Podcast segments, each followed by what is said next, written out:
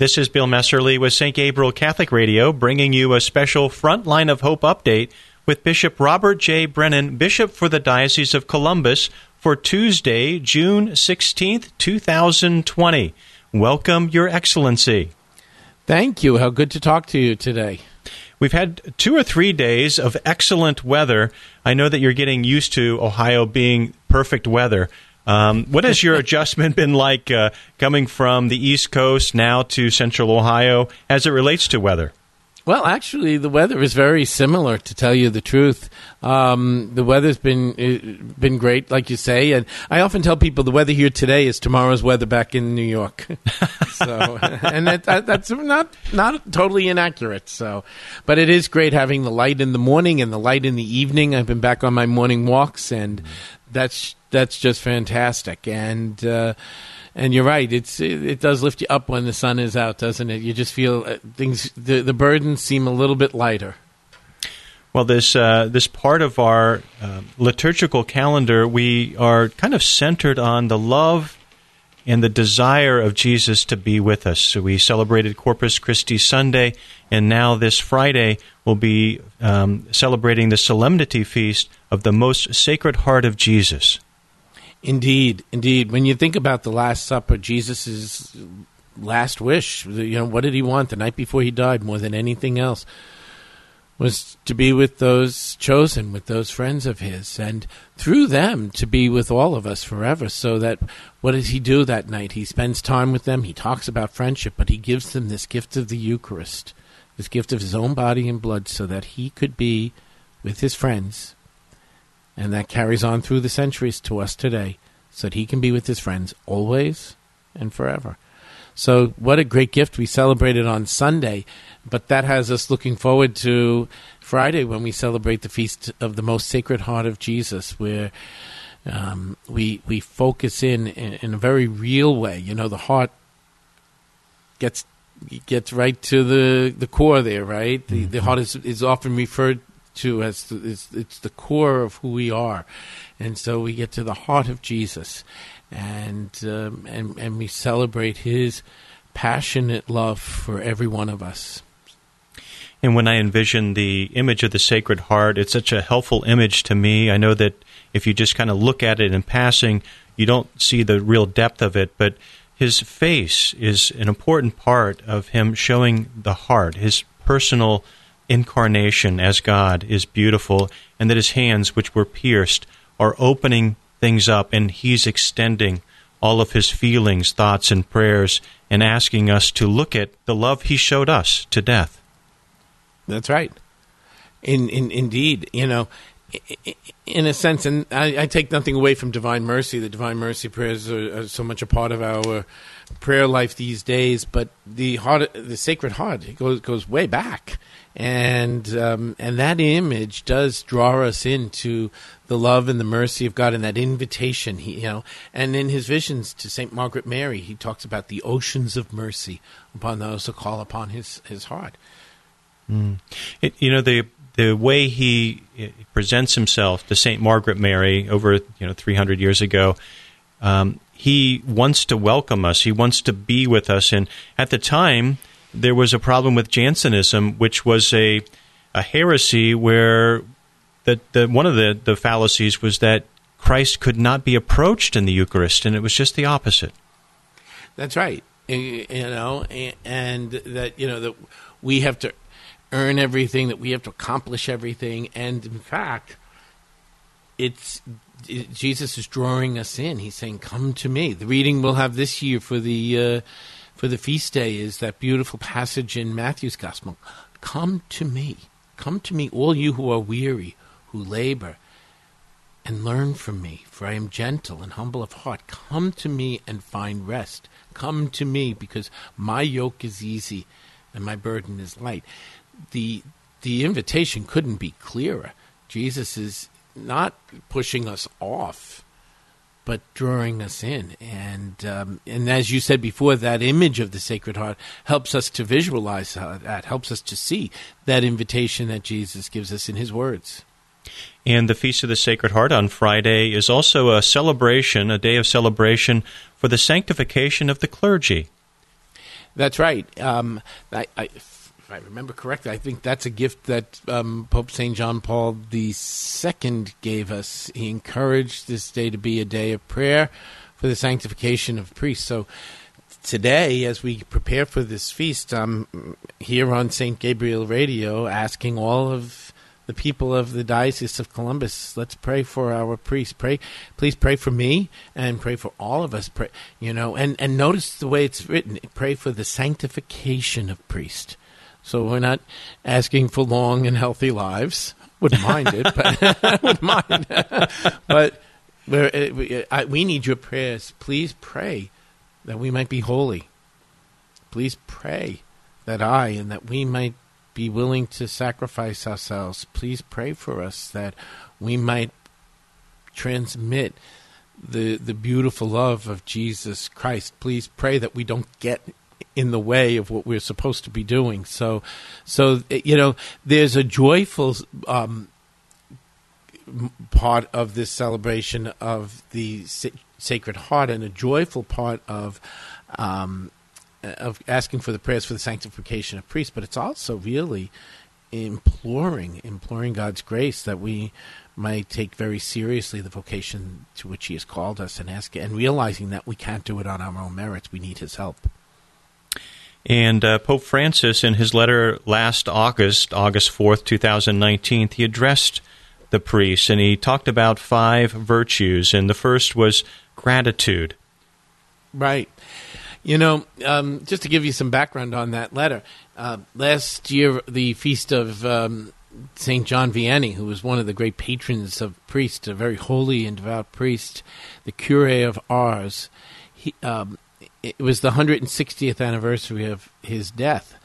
And so Pope Francis used the occasion to write to priests all around the world. It was a Sunday this year. I remember it well. I was at the Irish Festival. Um, and and it was also a very tragic day around here. There were two national shootings, um, uh, one in Texas and one in uh, right right down the road from us in Dayton um, that night before. So, um, uh, conscious of all of that, I just happened to open and see my email that Pope Francis wrote all of the priests a letter, and it was really well timed. And you know, it was a well, from the Pope. It was a word of encouragement. It was a word of encouragement. He wanted to lift up the priest. And when we went to see him at the Ad Limina, um, I experienced this, but so many other bishops from different regions. So this was something he went back to. Um, he really spoke to us about encouraging our priest and encouraging each other. Um, he really, he said, he, he wants to be close spiritually to to the priest. So he wrote that letter, and it really was an encouraging letter. And so, as we approach this day, the Congregation for Clergy did a little bit of a synopsis, pointing out these five themes. Um, so the first, as you said, is gratitude. Um, you know, the Pope called us to to consider um, a heart that that becomes rich like like a good wine that doesn't turn sour but becomes rich with age. He he talks about being a heart of Je- having the heart of Jesus and putting on Jesus Christ putting on Jesus Christ. So there's that gratitude that sense of rejoice rejoice always knowing that the Lord is with us. Um, um, he he quotes um, St. Paul to the Thessalonians Rejoice always, pray without ceasing, in all circumstances, give thanks. Mm. That's you know? beautiful. And uh, Pope Francis also talks about having the heart of Jesus means having the heart of mercy for our priests. Indeed. You know, and um, it, he he reminds us that as we celebrate this feast, the true door of mercy is the heart of Jesus Christ. So our role as priest is to be above everything else, be configured to Jesus Christ, to be a minister of mercy and reconciliation. It's Jesus who is humble. It's Jesus who is merciful. And that's what he's asked us to, to carry. As we were talking about yesterday, we celebrated the, ord- the ordination of three new priests. And, you know, the ordination rite um, and even my own reflections really focused in on that sense that we, are tied to Jesus in the Eucharist. We we we um, as priests, our main activity is celebrating the Eucharist. Um, I could add to that another one of our main activities is uh, the celebration of the sacrament of reconciliation, and so those two elements, gratitude, as that's that's the heart of the Eucharist, gratitude and mercy, really come speak to. Pardon the use of the pardon the, the, of the word, but the heart of who we are as priests. Uh, they're connected with those two virtues of mercy and gratitude, and that's very much connected to the sacraments that take up most of our time, our attention, and really most of our own identification. You know, as you talk about those two special ways that a priest reaches us and gives us Jesus, and one is in the, the sacrament of reconciliation, and the word healing is a big part of this um, this summary of uh, of themes for Friday for the sanctification of priest on the feast of the Sacred Heart, and the word healing really jumps out to me. What does that mean for you as it relates to being Jesus persona in persona Christi as you um, as you extend that sacrament of healing and love? Well, that's a that's a very good question because um, it begins by allowing Jesus to touch us. Um, you go back. I've been thinking about this a lot. Go back to the evening of the resurrection, and the night of the resurrection. Um, the Lord Jesus appeared to his disciples and he showed them his hands and his feet. He showed them his w- wounds. You know, the, the, the deacons chose that as the gospel for their diaconate ordination on Friday. Um, and that's meant to be a moment of healing. When you see the wounds, we acknowledge the wounds that are there you know, Jesus doesn't pretend that the cross didn't happen. mm-hmm. You know, but neither does he beat them over the head with it either. He shows them his glorified hands and feet, the wounds, and the wounds of Christ become agents of healing for them and for the world. Because, you know, at the moment of the resurrection, at the moment of the crucifixion, they too were wounded. They were wounded by their own feelings of hurt and disappointment and the horror of what they had witnessed, but they were wounded because they were faced with their own weaknesses and their own shortcomings. Um, and and Jesus appears to them and first gives them healing. So, what does it mean for us as priests to to to have that as the heart of our ministry? Well, it means first of all allowing Jesus to heal us. It means allow, allowing Jesus to touch our hearts and to help us to recognize where we all our own shortcomings, our, our own need for ongoing growth, and our own need for ongoing healing, and then being healed by Christ to bring His healing power to others, to bring His healing power to the hearts of so many people who who are hurting in so many ways, especially these days. I mean, given the experience of these last months, which really uh, became the uh, occasion of our daily conversations, right? Mm-hmm.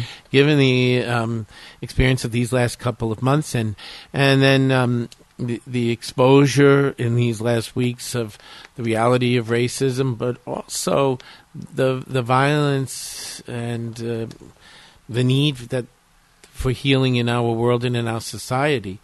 Um, we we all need to first find the healing of Christ ourselves, and then it's it's not easy, but the church as a whole, priests in in particular, we're called down to be voices of mercy and healing in a world that's torn apart. You know, we're we're listening these days at mass to the uh, beatitudes, not the beatitudes, the Sermon on the Mount, which begin with the beatitudes. But these days, it's all about you know. Yesterday, Jesus said, "You heard it said, an eye for an eye, a tooth for a tooth." But I tell you, there's another way. And then today, he tells us about you know you, you you've heard it said love your friends but uh, hate your enemies but i tell you love your enemies in the midst of everything that's going on all around us that's a hard message to to preach but it is what jesus preaches it's the truth and that that that becomes a, a very important task for the whole church, but for all of us as priests to be able to be this an effective sign of the healing power of Jesus Christ. The heart of the priest needs to be the heart of Jesus Christ. Well said. Well said. Bishop and Brennan. that's that's what we're asking everybody to pray for. yes, let's do Yes. that. I know I will be doing that. Please, everybody, take that challenge or that request of Bishop Brennan and pray ardently for our priests this week and every week, but especially this week as we celebrate the day of sanctification for the clergy that's celebrated this Friday on the solemnity of the Sacred Heart of Jesus. And Bishop Brennan, could you close us with a prayer? Sure. In the name of the Father, and of the Son, and of the Holy Spirit. Amen. O God, who in the heart of your Son, wounded by our sins, bestow on us in mercy the boundless treasures of your love, grant, we pray, that in paying him the homage of our devotion, we may also offer worthy reparation through the same Christ our Lord. Amen. And may Almighty God bless you, the Father, the Son, and the Holy Spirit. Amen. Bishop Brennan, what a gift it is that you are sharing your insights, your love, and your heart with all of our listeners at St. Gabriel Radio on your daily Frontline of Hope updates. And now we rejoin our regularly scheduled programming already in progress.